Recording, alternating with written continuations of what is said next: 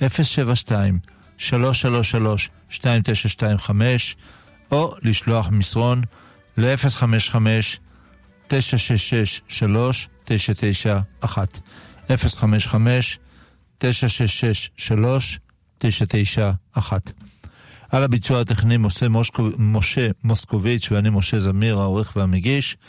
שלום וערב טוב לכבוד הרב שלמה אבינר. שלום המאזינים, שלום המאזינות, שלום הצוות המסור והמאומן. תודה רבה על השאלות המחכימות.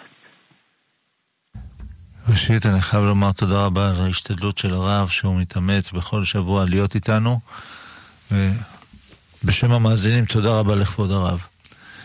אנחנו בעשרה בטבת, מחר בבוקר, צום עשרה בטבת, מעלות השחר עד השקיעה. אם הרב יכול להסביר את הנסיבות של הצום הזה, את החשיבות, מי יכול לצום, מי לא צם. אה, הרבה שאלות.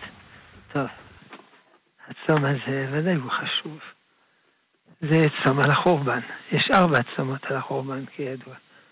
שרה בטבת, ותשעה באב, שבעה עשר בתמוז, תשעה באב, צום גדליה. עכשיו, במשנה ברורה הוא מביא דברי חכמינו, שהעיקר אינו הצום. כמובן, צריך לצום, אבל העיקר זה לעשות תשובה. כי הרי כל החורבן הזה היה בגלל חטאינו. ולכן צריך לעשות תשובה על חטאינו. ומה היו חטאינו? טוב, הרבה חטאים. זה כולם יודעים, נכון? שנאת חינם, שנאת חינם. זה היה החטא שלנו, לצערנו. אז צריך לעשות תשובה על שנאה, צריך להרבות אהבה בעם. אהבה זה לא אומר שכולנו חושבים אותו דבר. איך אומרים? אחידות זה לא אחדות. אחדות זה לא אחידות. לא חייבים להיות אותו דבר. אפשר להיות שונים, אבל צריך לאהוב ולכבד אחד את השני. עכשיו אה, יש משהו מיוחד גם בשבעה עשר בתמוז, זה המצור על ירושלים. כידוע, הגויים הם אה, אה, החריבו לנו, וגם בבית ראשון, גם בבית שני, וגם היום הגויים הם לא... לא רוצים להכיר שירושלים זה שלנו. ידוע. יש הרבה מדינות שלא מכירים שירושלים היא בירת מדינת ישראל. יש הרבה שאומרים, כן, כן, זה בירת מדינת ישראל, אבל את השגרירות שלנו לא נשים שם. מה אכפת להם? מה, מה, מה, מה ההתעקשות הזאת? איך אפשר להיות כל כך טיפש ולומר שירושלים זה לא הבירה שלנו? זה נראה מטורף לגמרי. תשובה. הם מרגישים אינסטינקטיבית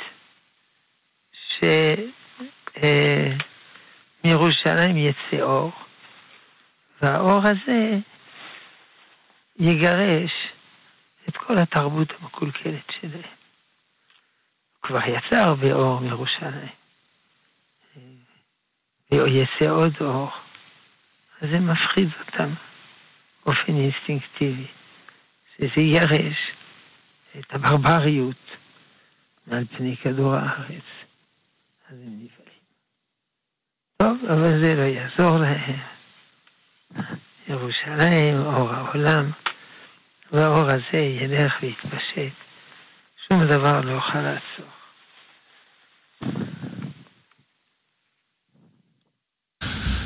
כן, מאזין שואל, הוא רוצה לצום מחר, והוא נמצא במקום עבודה שלא נעים לו להיות עם ריח לא נעים בפה.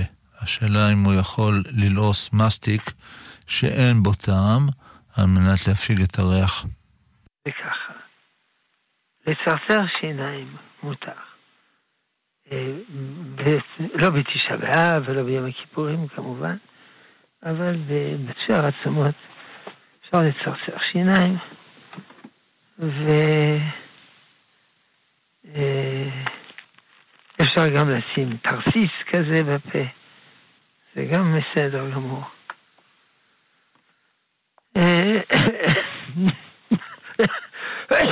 סליחה. אני לא חולה, רק משתה. לילוס מסטיק אפשר, הבעיה שבמסטיק יש טעם. אדם בולע את הטעם. אמנם גם אם יש חד שיניים יש טעם, משחת שיניים זה לא אוכל. אבל מסטיק זה אוכל, לכן זה בעיה. אז הפתרון הוא ללעוז מסטיק היום, וכדי שיאבד את הטעם, ואת אותו מסטיק לעוז, אין בעיה. אפשר ללעוס אותו מחר. תודה רבה, שלום ולילה טוב למאזין הראשון. כן, שלום. כן, שלום הרב, מדבר מרדכי ציון. אה, שלום, שלום. שלום הרב. Uh, לפני שבוע הרב נשאל מה לעשות עם השמן והפתילות שנשארו בחנוכיה. כן. אז, אז הרב ענה שאפשר לעטוף בשקית ניילון ולשים בה באשפה. אחר כך איזו אישה uh, פיקפקה ב- ב- בתשובה וזה היה בהתרגשות הרבה. אז הרב אמר ישר כוח. אחר כך עוד אישה התקשרה ומחתה על האישה הראשונה, ומה שהיא אמרה, והרב אמר, לא, אבל נכון שכתוב בשולחן ערוך שצריך לשרוף.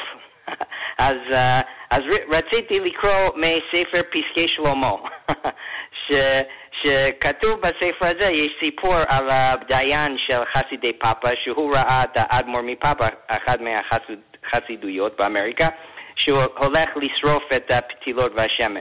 והוא אמר, למה צריך לשרוף? אולי אפשר לשים בגניזה, לשים בעוד מקומות, משהו כזה, כמו שעושים עם הרבה דברים, עם החלה ששמים בנייר ושמים באשפה, או גם החזוני שאומר שבתרומה טמאה אפשר לזרוק בפח. ומובא פה שהוא אומר נכון, אבל כתוב בשולחן ערוך לשרוף. אז מובא בספר הזה שראיתי שנשאל הרב חיים קניאסקי, והוא אמר יכול לקבור, שזה לאו דווקא צריך uh, לשרוף, וכן כתב הגאון רב משה שטרנבך בשו"ת תשובות והנהגות, ומה שכתוב שורפים הפתילות לאו דווקא, אלא נקטו כן אגב הדין דמותר השמן, שבזה דינו בשריפה דווקא דהווה קודש. כלומר אפשר לעשות עוד דברים חוץ מלשרוף. אז רק רציתי להעיר שזה בספר פסקי שלמה, וזה הספר של הרב כתב בעצמו. כן, נכון, ככה כתבתי בספר, אבל אה, זאת אומרת, הסברה היא שמה ששורפים זה לא דין עצמי, אלא זה כדי שלא ייכשלו וישתמשו בזה. אבל אם זורקים לפח, ודאי שלא ייכשלו וישתמשו בזה. אז זה בסדר. כן. אז זה נכון. אז זה נכון שהספר הזה, פסקי שלמה זה אני כתבתי, כל זה כתוב שם, אבל אני אגיד למאזינים, העורך של הספר הזה, זה הרב אה, מרדכי ציון שמתקשר עכשיו. כן. אז רב, למה הרב אמר לאישה ישר כוח וזה, וגם גם, הגן עליה אחר כך, אף על פי שהרב כתב אחרת? קודם אמרתי מה שאמרתי. כן, נכון. אבל האישה הזאת התלהבה התלהבות קודש. כן. טוב, התלהבות קודש זה תמיד טוב. כן.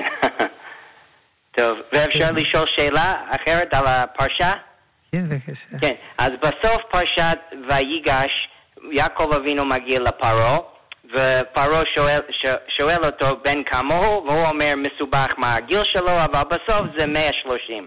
אחר כך בהתחלת הפרשה כתוב שזה, שהוא נפטר בגיל 147. אבל לפני זה כתוב ויחי יעקב במצרים 17 שנה. אז הרב, הרב יש לו דוקטורט במתמטיקה, אני לא. אבל אני יכול לעשות את החשבון הפשוט הזה לפני כמה פסוקים. אז למה התורה מדגיש, מדגישה כל כך שזה היה, שהוא חי 17 שנה במצרים? כן, זה נכון. השאלה הזאת מתחילה שיעקב אבינו עמד מול פרעה, ופרעה שאל אותו, אה, בן כמה אתה? אה, כמה אה, ימי שני חייך? אז במקום לענות לו בקיצור, אני בן 130 שנה, הוא עונה לו דבר מסובך. הוא אומר לו, ימי שני מגוריי, 30 ומעט שנה, מגוריי. אחר כך הוא אומר לו, מעט וחיים היו שמני חיי. השמי מגוריי הם 130. ימי חיי מועטים, ולא השיגו את ימי חיי אבותיי בימי מגוריהם. אז אין ברירה. יש מושג שנקרא חיים, ויש מושג שנקרא מגורים. לכן המלבים מסביר שאדם, לא, לא כל החיים שלו זה חיים. לפעמים אה, יש לו כל כך הרבה צרות, זה לא חיים. וזה מה שקרה יעקב אבינו, שהיו לו הרבה מאוד צרות, והרבה שנים זה לא היה חיים, כי, כי יוסף נעלם, כי אה, לבן רימה אותו, חיים קשים. לכן, אבל הם היו מגורים. זאת אומרת, הוא היה גר על פני כדור הארץ. אבל אלה לא היו חיים, אלא מגורים. ולכן יש החשבון הזה, ככה מסביר המלבים. בעלי המוסר הזכירו את זה הרבה מאוד, שאדם צריך להתאמץ, שהחיים שלו יהיו חיים ולא רק אה, מגורים. אה, שנות חיי שרה אלו חיי שרה. זאת אומרת, שרה אימנו הייתה הצדיקה העליונה נשגבה. כל רגע של חיים אצלה זה היה חיים. אנחנו אנשים פשוטים צריכים להיזהר, לא לבזבז את החיים שלנו בשטויות. אז הם כבר לא חיים, הם מגורים. טוב.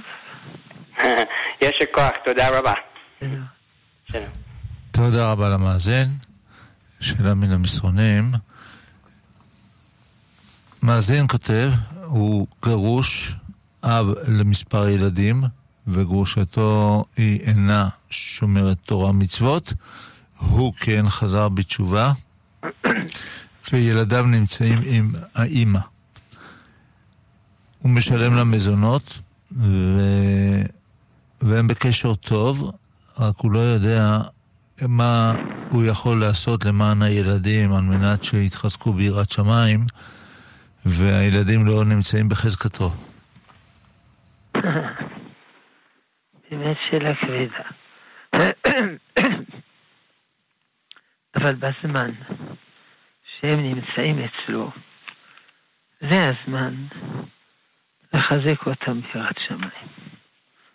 לפעמים יש זמן כמותי, ולפעמים יש זמן איכותי.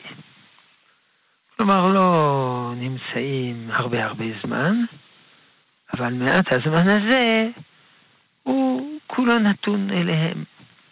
הוא לא עסוק בדברים אחרים, הוא לא עסוק בטלפונים. עכשיו, זה לא אומר שאז הוא ייקח אותם ויתחיל ללמד אותם תורה.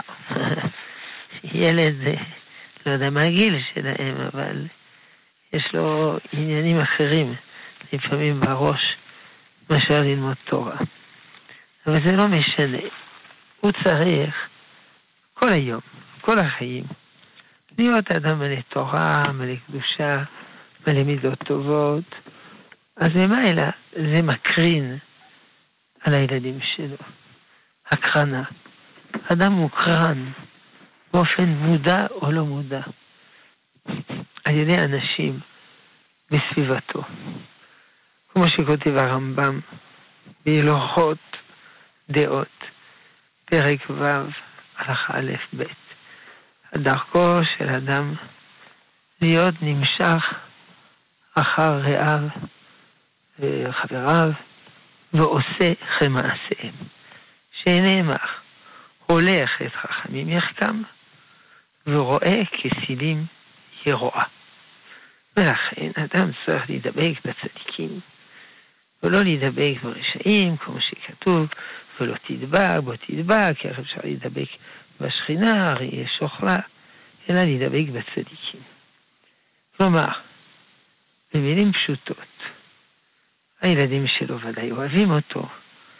טוב, זה, זה ודאי, ודאי, מובן מאליו שהוא צריך להתנהג איתם יפה.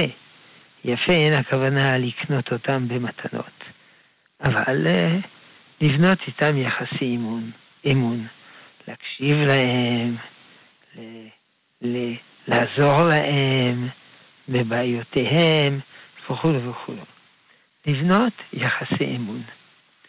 ואז, אם הוא בונה איתם יחסי אמון, אז יש הקרנה חזקה של אישיותו על אישיותם. ואז, ממילא, אה, הם מוקרנים בתורה. כי זו האישיות שלו. אני לא אומר שזה דבר קל, כי הם אצלו טיפה זמן, ואצל האימא הרבה מאוד זמן. ודאי, זה לא דבר פשוט. אבל זה מה שהוא יכול לעשות. אפשר גם לעניין אותם. דבר שלישי, בדברים של תורה. לא לתת להם, כמובן, שיעורים משעממים, אלא לספר להם סיפורים. ילדים אוהבים סיפורים. יש הרבה סיפורי תורה, שגם להם יש איזו השפעה גדולה על האדם. עובדה שגם בתורה יש סיפורים. הקדוש ברוך הוא ככה החליט, שלא יהיו רק אמירות תיאורטיות מופשטות, אלא גם סיפורים, וגם במשנה וגם בגמרא, ובכל הספרים יש סיפורים. אז הוא יכול לקנות ספרים עם סיפורי תורה, ולסיפורים על צדיקים, אנשים גדולים ונשגבים, וכל זאת לספר ל... לילדים שלו. גם זה, גם לזה יש השפעה. טוב, השם יהיה באזור. אמן. שאלה מן המסרונים לגבי מחר בבוקר. מי שעושה תנאי לאכול לפני עלות השחר, מתי הוא יכול לאכול, ואם הוא צריך לעשות ברכות השחר לפני כן, אם הוא ישן. אם הוא עושה תנאי, הוא יכול לאכול. אם הוא מתעורר מוקדם, עד עלות השחר. עלות השחר זה בחמש ורבע. אמנם לפעמים אנשים מתבלבלים, יש שני עלות השחר. יש עלות השחר של 72 דקות לפני ההיאנץ, יש עלות השחר של 90 דקות. מה שאמרתי עכשיו, חמש ורבע, זה ה-72 דקות, שזה מה שמקובל אצל הפוסקים ועם ישראל. אה, ואז הוא יכול. האם הוא צריך, לפני שהוא אוכל, לברר ברכות השחר? כן, לפני שאדם יתעסק אה, בדברים שלו, הטובים, החשובים, הוא צריך קודם להתפלל וכו'. שלום וערב טוב למאזין הבא. כן, שלום המאזין. שלום הרב. רציתי לשאול, אה, למדנו בליקוטי מוהר"ן אה, לגבי אה, מצב שבו אדם הולך ומתוודה וידוי דברים מול רב, מול רבו. רציתי לשאול האם הדבר הזה הוא דבר שמקובל, ראוי, מומלץ לכל אחד, לכל רב. זו השאלה. עניין אישי. אם אדם רוצה או לא רוצה. באופן פשוט, וידוי דברים זה בפני הקדוש ברוך הוא. עכשיו, אה, יש בגמרא דיון, ברמב"ם, האם אדם אה, יכול להתוודות ברבים או לא. לא, כי זה חילול השם. הוא מספר לכולם שהוא עשה עבירה זו, עבירה זו, עבירה זו, אז זה חילול השם. אלא אם כן, זה עבירה שהוא עשה בין אדם לחברו. הוא עשה ברבים. הוא העליב אותו באמצע בית הכנסת. אז הוא מתוודה באמצע בית הכנסת על הדבר הזה. אבל אם זה עבירה שהוא עשה בינו לבין עצמו, אז לא צריך לספר ברבים. אה, אבל זה לא קשור לענייננו, כי פה לא מדובר שהוא מספר ברבים. מספר ביחידות, לרבו, כדי שהרבו יעזור לו. לפעמים עצם, את אומרת, הרבו שומע, עוזר לו, ולפעמים עצם זה שהוא יודע שיצטרך לספר לרבו, זה מרתיע אותו. הוא מפחד לעשות עבירה, כי הוא יודע שיצטרך לספר לרבו, ויחוזה בושה. אז, אז זה בסדר הדבר הזה. אז רגע, מדברי הרב אני מבין שאדם צריך לספר לרבו, ואז הוא לא, חושש לא, מזה, לא או שהוא... בו... לא אמרתי שהוא צריך, אמרתי שזה אפשרי. אמרתי שזה מותר. יש הרבה נתיבים בעבודת השם, ואם זה עוזר לו לספר, אין בעיה. הוא יכול לספר. הוא לא חייב. הוא יכול. למה הוא יכול? מהנימוקים שהסברנו קודם. בסדר? תודה רבה, הרב. שלום. שלום. תודה רבה למאזין. כאמור, אנחנו נמצאים בתוכנית שאלות ותשובות עם הרב שלמה אבינר, ראש ישיבת עטרת ירושלים ורב היישוב בית אל.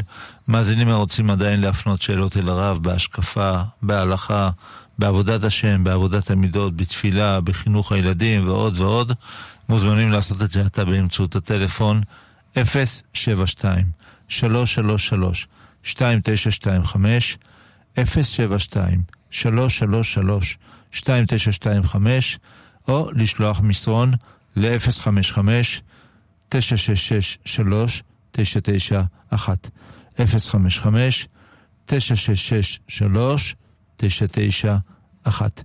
שאלה מן המסרונים, כבוד הרב. אה, אני יוצאת עם אה, בחור, והוריי התחילו לעשות בדיקות אחרי הבחור, וזה לא נראה להם, כי הוריי קיבלו לשון הרע עליו, אה, ומאז הם אוסרים עליי להיפגש איתו, ואני מרגישה מאוד קשר ומאוד רצון להמשיך את הקשר אליו, איתו. איך אנחנו עושים? איך מתגברים על זה? תראה, הנושא מתחלק לשני חלקים. כי האם זה לשון הרע, או זה מוציא שם רע? לשון הרע זה דברים רעים אמיתיים. מוציא שם רע זה שקרים. עכשיו, אם זה מוציא שם רע, זה שקרים, אז ודאי לא צריך להתחשב בשקרים האלה. אדרבה, צריך למחות במי שמוביל לשקרים. אבל אם זה אמת, אז צריך לשקול. האם באמת אלה דברים חמורים או לא חמורים? כי הרי אי אפשר למצוא בחור שיש לו כל המעלות עלי אדמות. זה לא קיים דבר כזה. אבל צריך לשקול, איך הרמב"ם אומר, כל אדם בהלכות תשובה, יש לו זכויות, יש לו חובות, רובו זכויות, צדיק, רובו חובות, רשע. מחצה על מחצה, בינוני. עכשיו, כמובן, אי אפשר להתחתן בדיוק עם בינוני, אבל אה, אם יש לו חסרונות, צריך לבדוק. זה חסרונות חמורים, לא חמורים. אלה חסרונות שניתנים לתיקון, לא ניתנים לתיקון.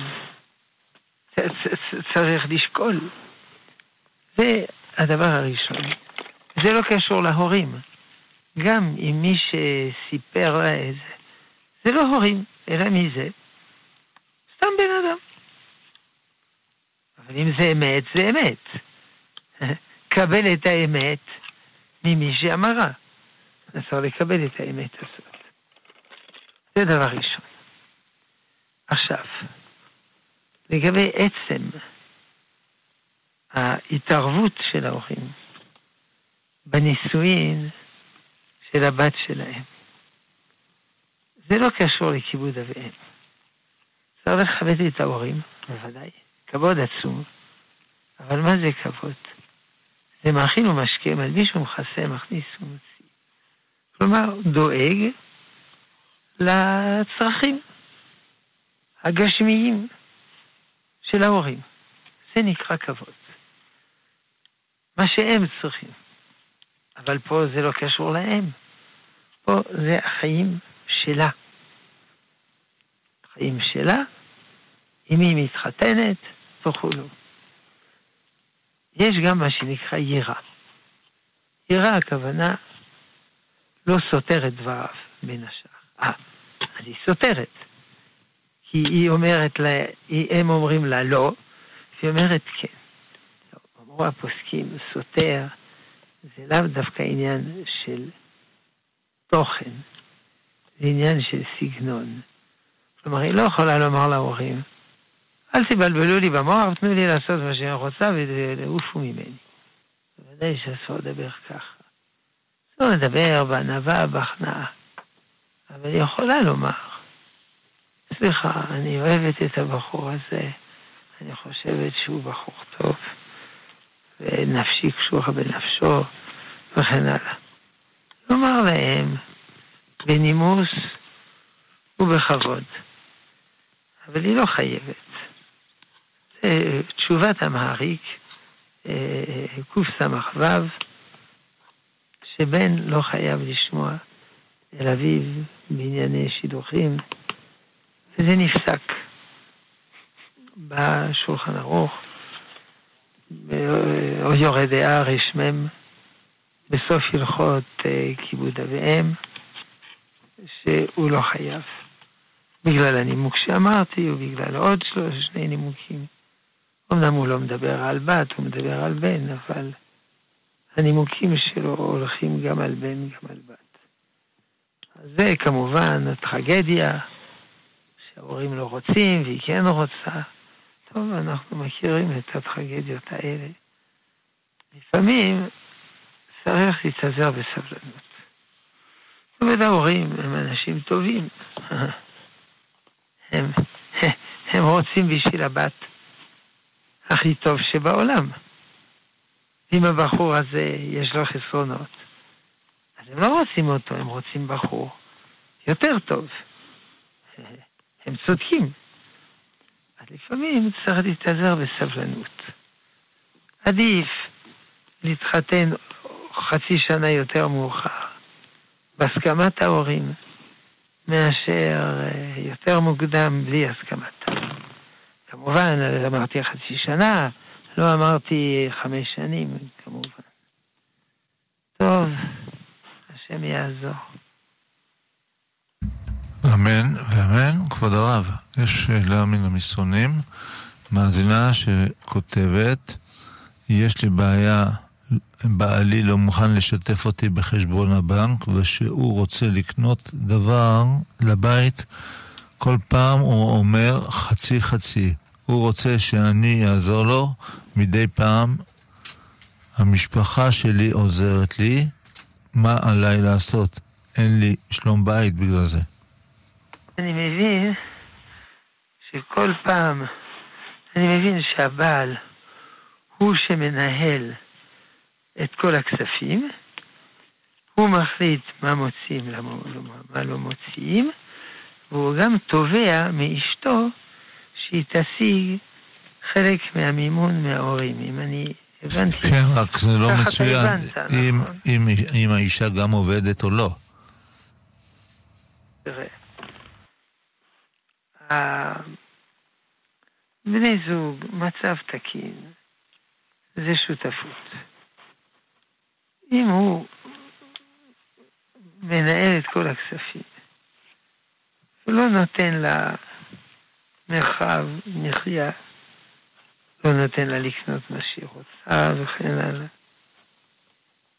זה גם סוג של אלימות, או של הטרדה נפשית.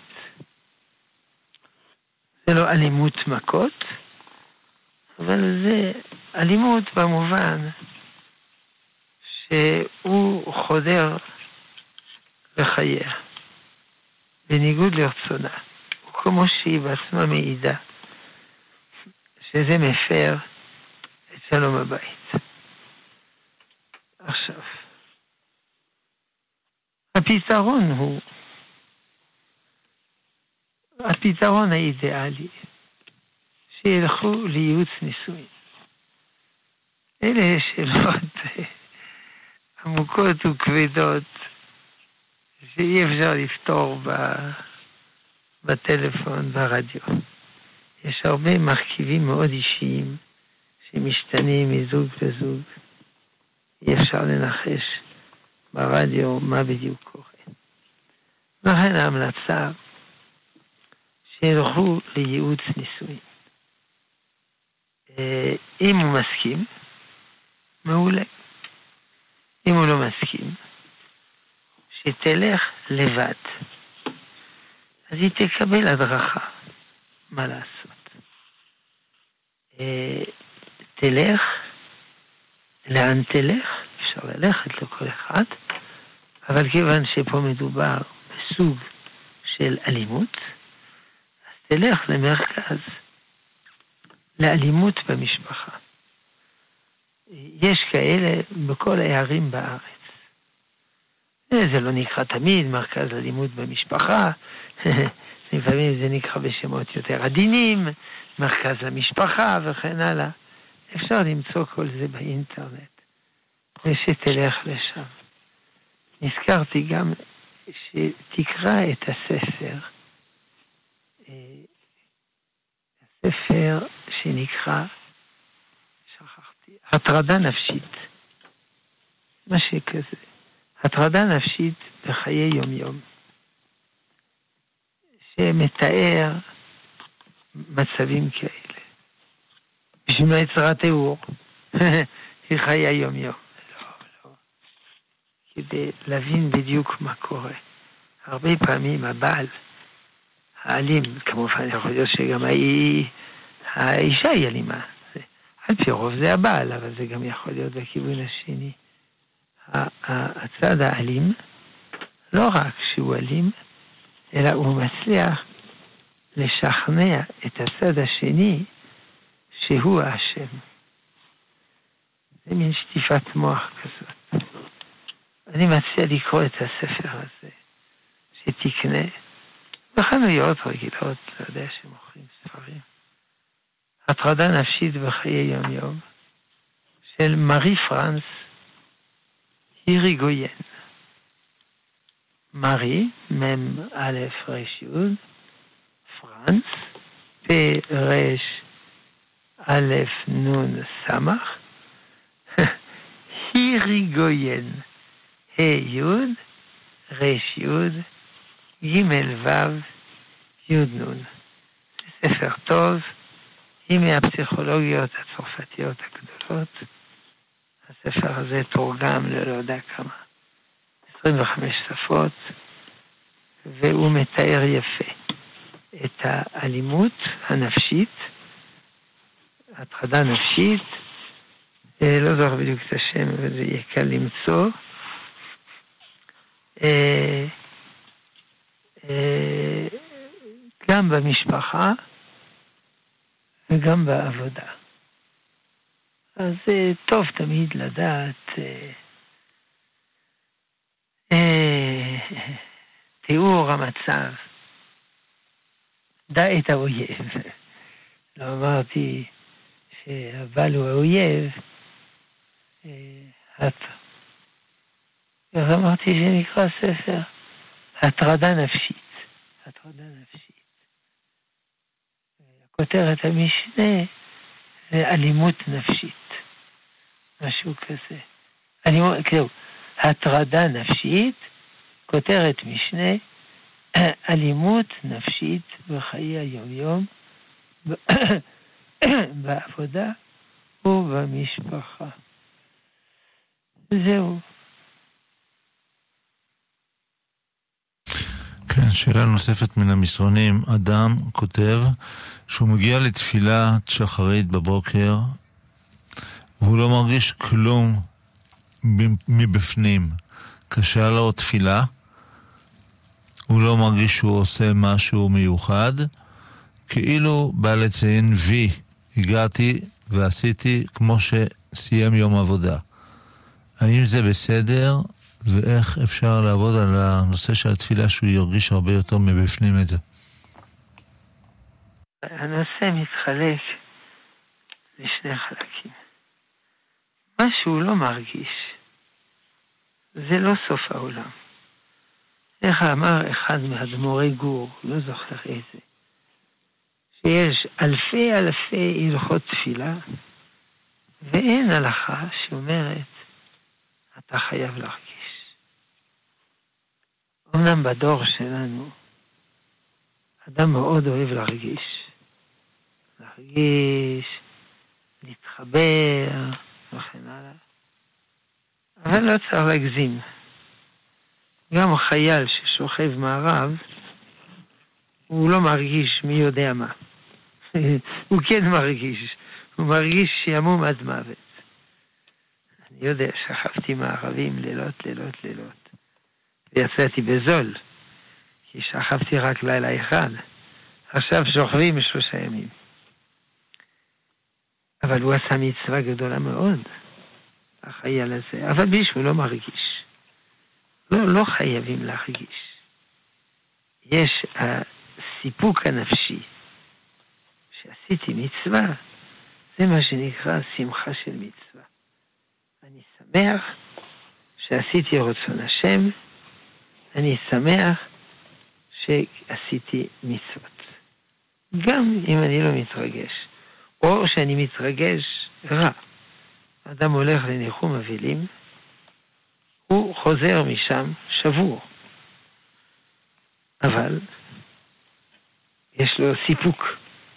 הנה, הוא ניחם את, ה... את החולה, את, ה... את האבל.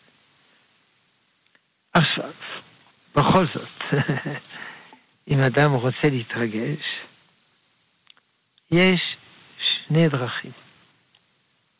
מן החוץ אל הפנים, ומן הפנים אל החוץ. מן הפנים אל החוץ זה לחשוב על המילים של התפילה. לא הכוונה ללמוד, באמצע הלימוד, לא, באמצע התפילה לא לומדים. באמצע התפילה מתפללים. אבל צריך לחשוב על המילים.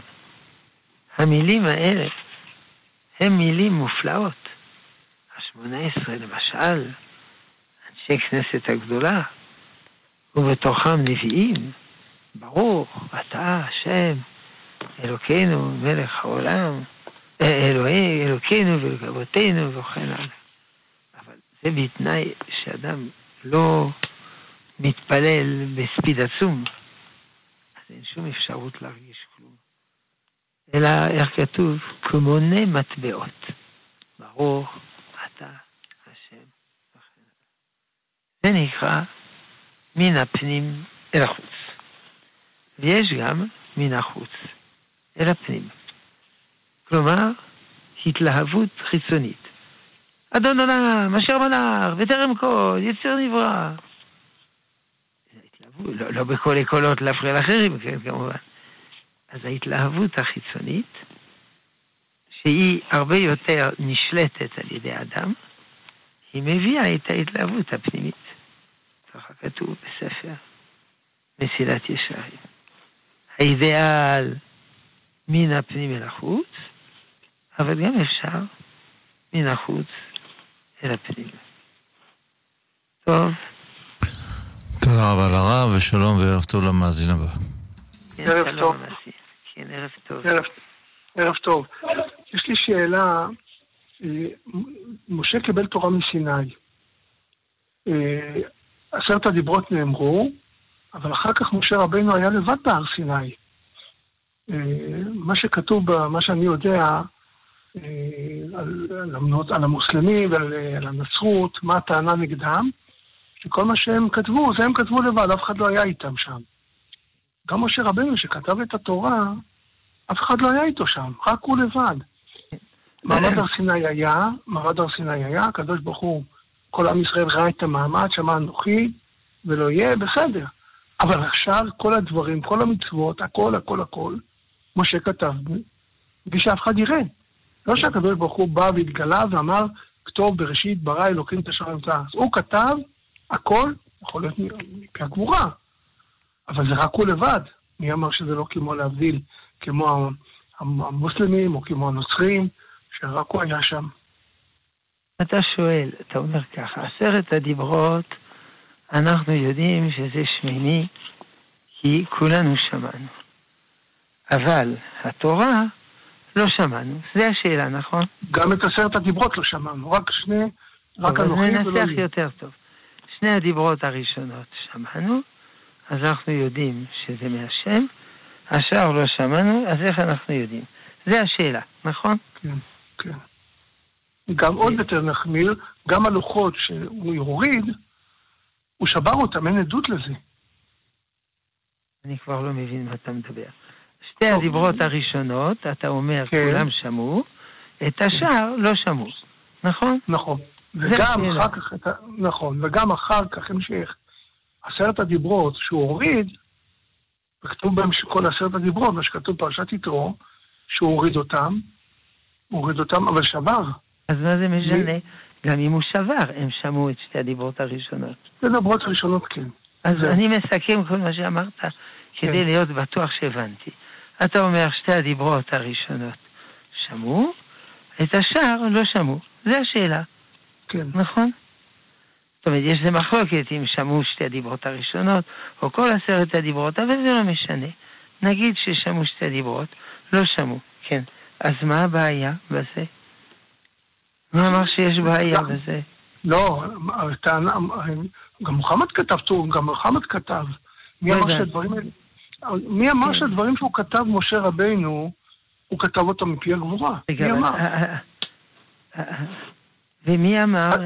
אבל אתה, אתה מניח הנחה, אחר כך אתה מקשה עליה. מה, מה הבעיה בזה? מה הבעיה שאנחנו לא שמענו? לא, אנחנו מאמינים שהקדוש ברוך הוא הכתיב למשה את התורה. כן, אבל מה, מה שאתה אומר... כל המצוות, אתה, כל המצוות. אתה, אתה, אתה, אתה, אני מבין, אתה מתייחס לדברי הראשונים, שאנחנו יודעים אמיתות התורה, כי שמענו. לזה אתה מתייחס. נכון? אנחנו, לא, אנחנו לא שמענו את כל. בסדר, הבנתי, אל תחזור עוד פעם על אותו דבר, כי אה, מראש שאתה חוזר אני מתבלבל. אתה, מתבס... אתה מתייחס לדברי הראשונים שאומרים שמה שאנחנו יודעים שהתורה היא אמת, זה בגלל ששמענו, ואתה אומר, אבל לא שמענו הכל. נכון, זו השאלה.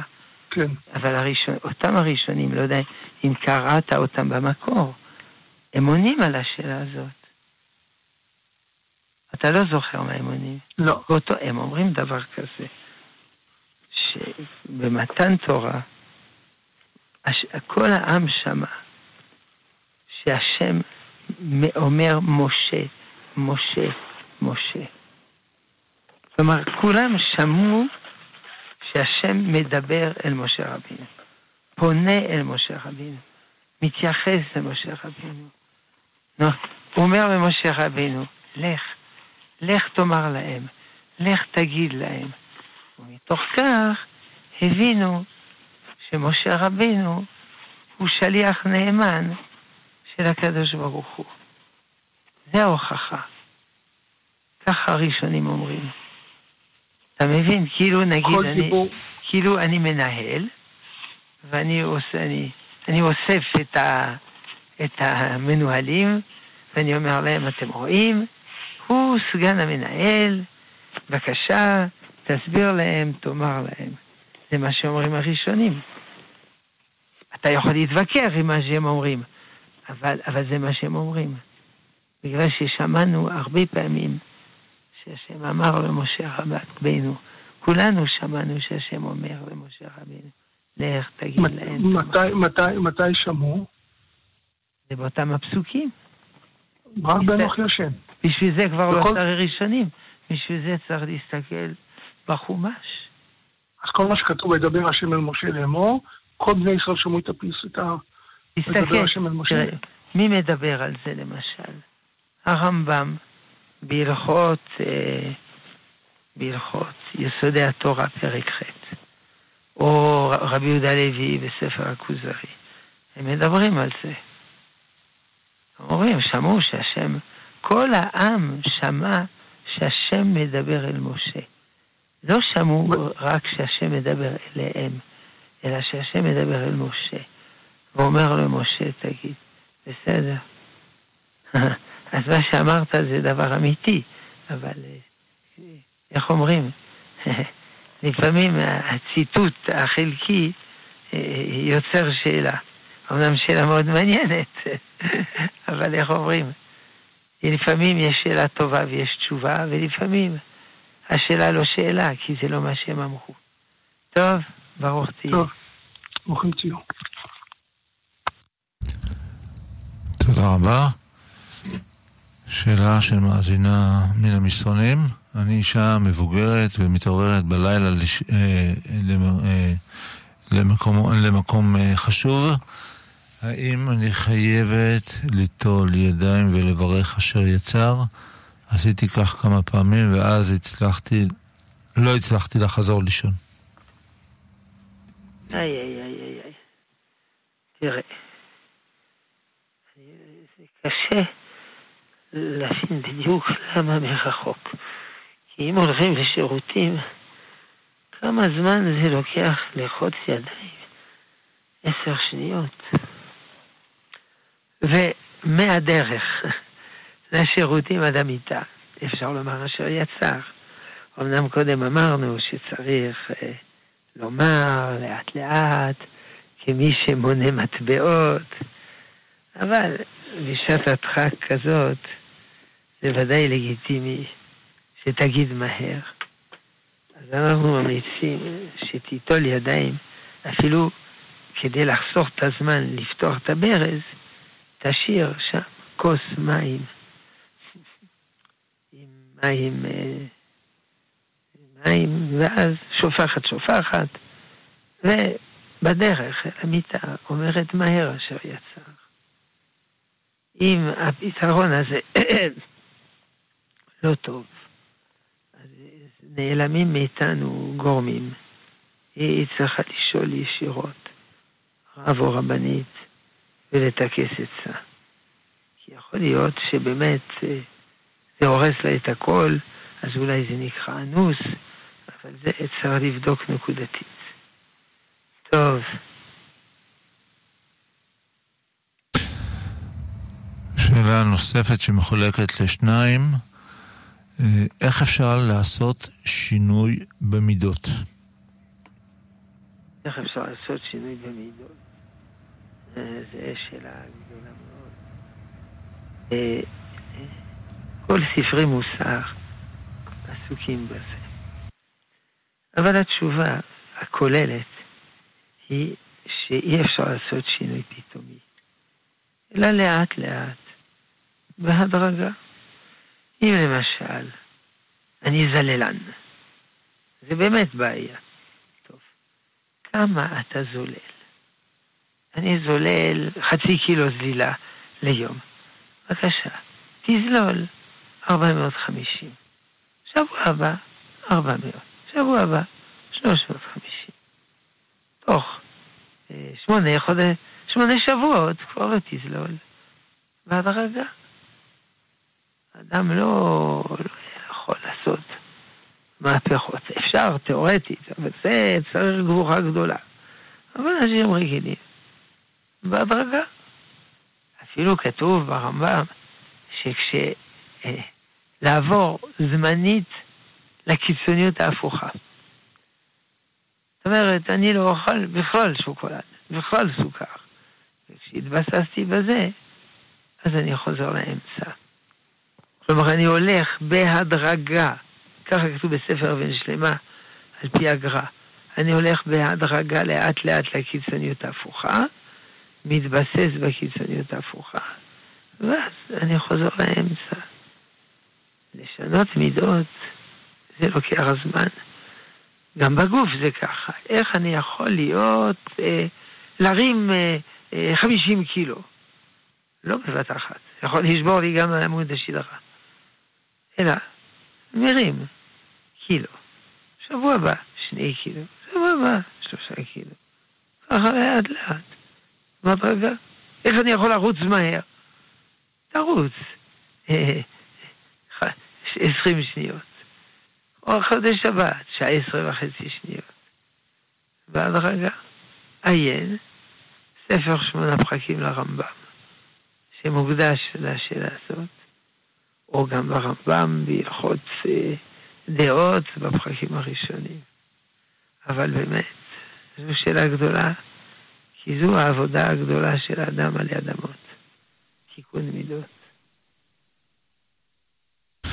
כן, שאלה נוספת של מאזינה. הבת שלה, בת 12, רוצה לצום מחר, אבל היא אומרת שיהיה לה קשה בבית הספר. היא רוצה להישאר בבית. אם תפספס יום חשוב של לימודים, האם כדאי לחזק אותה ולתת לה לצום בבית, או לשלוח אותה לבית הספר והיא לא מרגישה טוב עם זה והיא לא תצום? כיוון שהיא בת מצווה, היא חייבת לצום. ללכת לבית הספר זה מצווה גדולה, אבל קודם חייבים לצום. אי אפשר לעשות עבירה, אי אפשר לעשות מצווה על ידי עבירה. ולכן, שאם היא חושבת לא יהיה לה כוח בבית הספר, אולי יכולה לנסות, אולי חצי יום, אולי שליש יום, לנסות. אם לא, שתישאר בבית, ומה שיחסירה, תבקש מחברות. שיעבירו לה את המחברות או משהו. הרי זה גם קורה שתלמיד הוא חולה. הוא לא הולך לבית הספר. אז הוא משלים עם חברים. זה לא סוף העולם. כן, השעה תמה לה. טוב, אז מאזינים יקרים, מאזינות יקרות, תודה רבה על השאלות המחכימות. שאלת חכם חצי תשובה. כמעט כל השאלות, או כולם, כבר חצי התשובה בתוך השאלה. תודה רבה, שלום. תודה רבה לרב שלמה אבינר על הזמן שהוא מקדיש לנו מדי שבוע ועל התשובות המחכימות, ובעזרת השם נשתמע בשבוע הבא. מיד לאחר חדשות השעה 11 נאזין לשיעורו השבועי של הרב בניהו שמואלי, שליטה ראש ישיבת המקובלים נהר שלום בירושלים, בנושא פרשת ויחי. מיד לאחר חדשות השעה 12 התוכנית מדברים איתכם, ז'וז'ו אבוטבול, אורחים ובהשתתפות המאזינים. תודה רבה לטכנאי משה, מוסקוביץ' ואני משה זמיר המאחל לכם המשך האזנה טובה לכאן מורשת.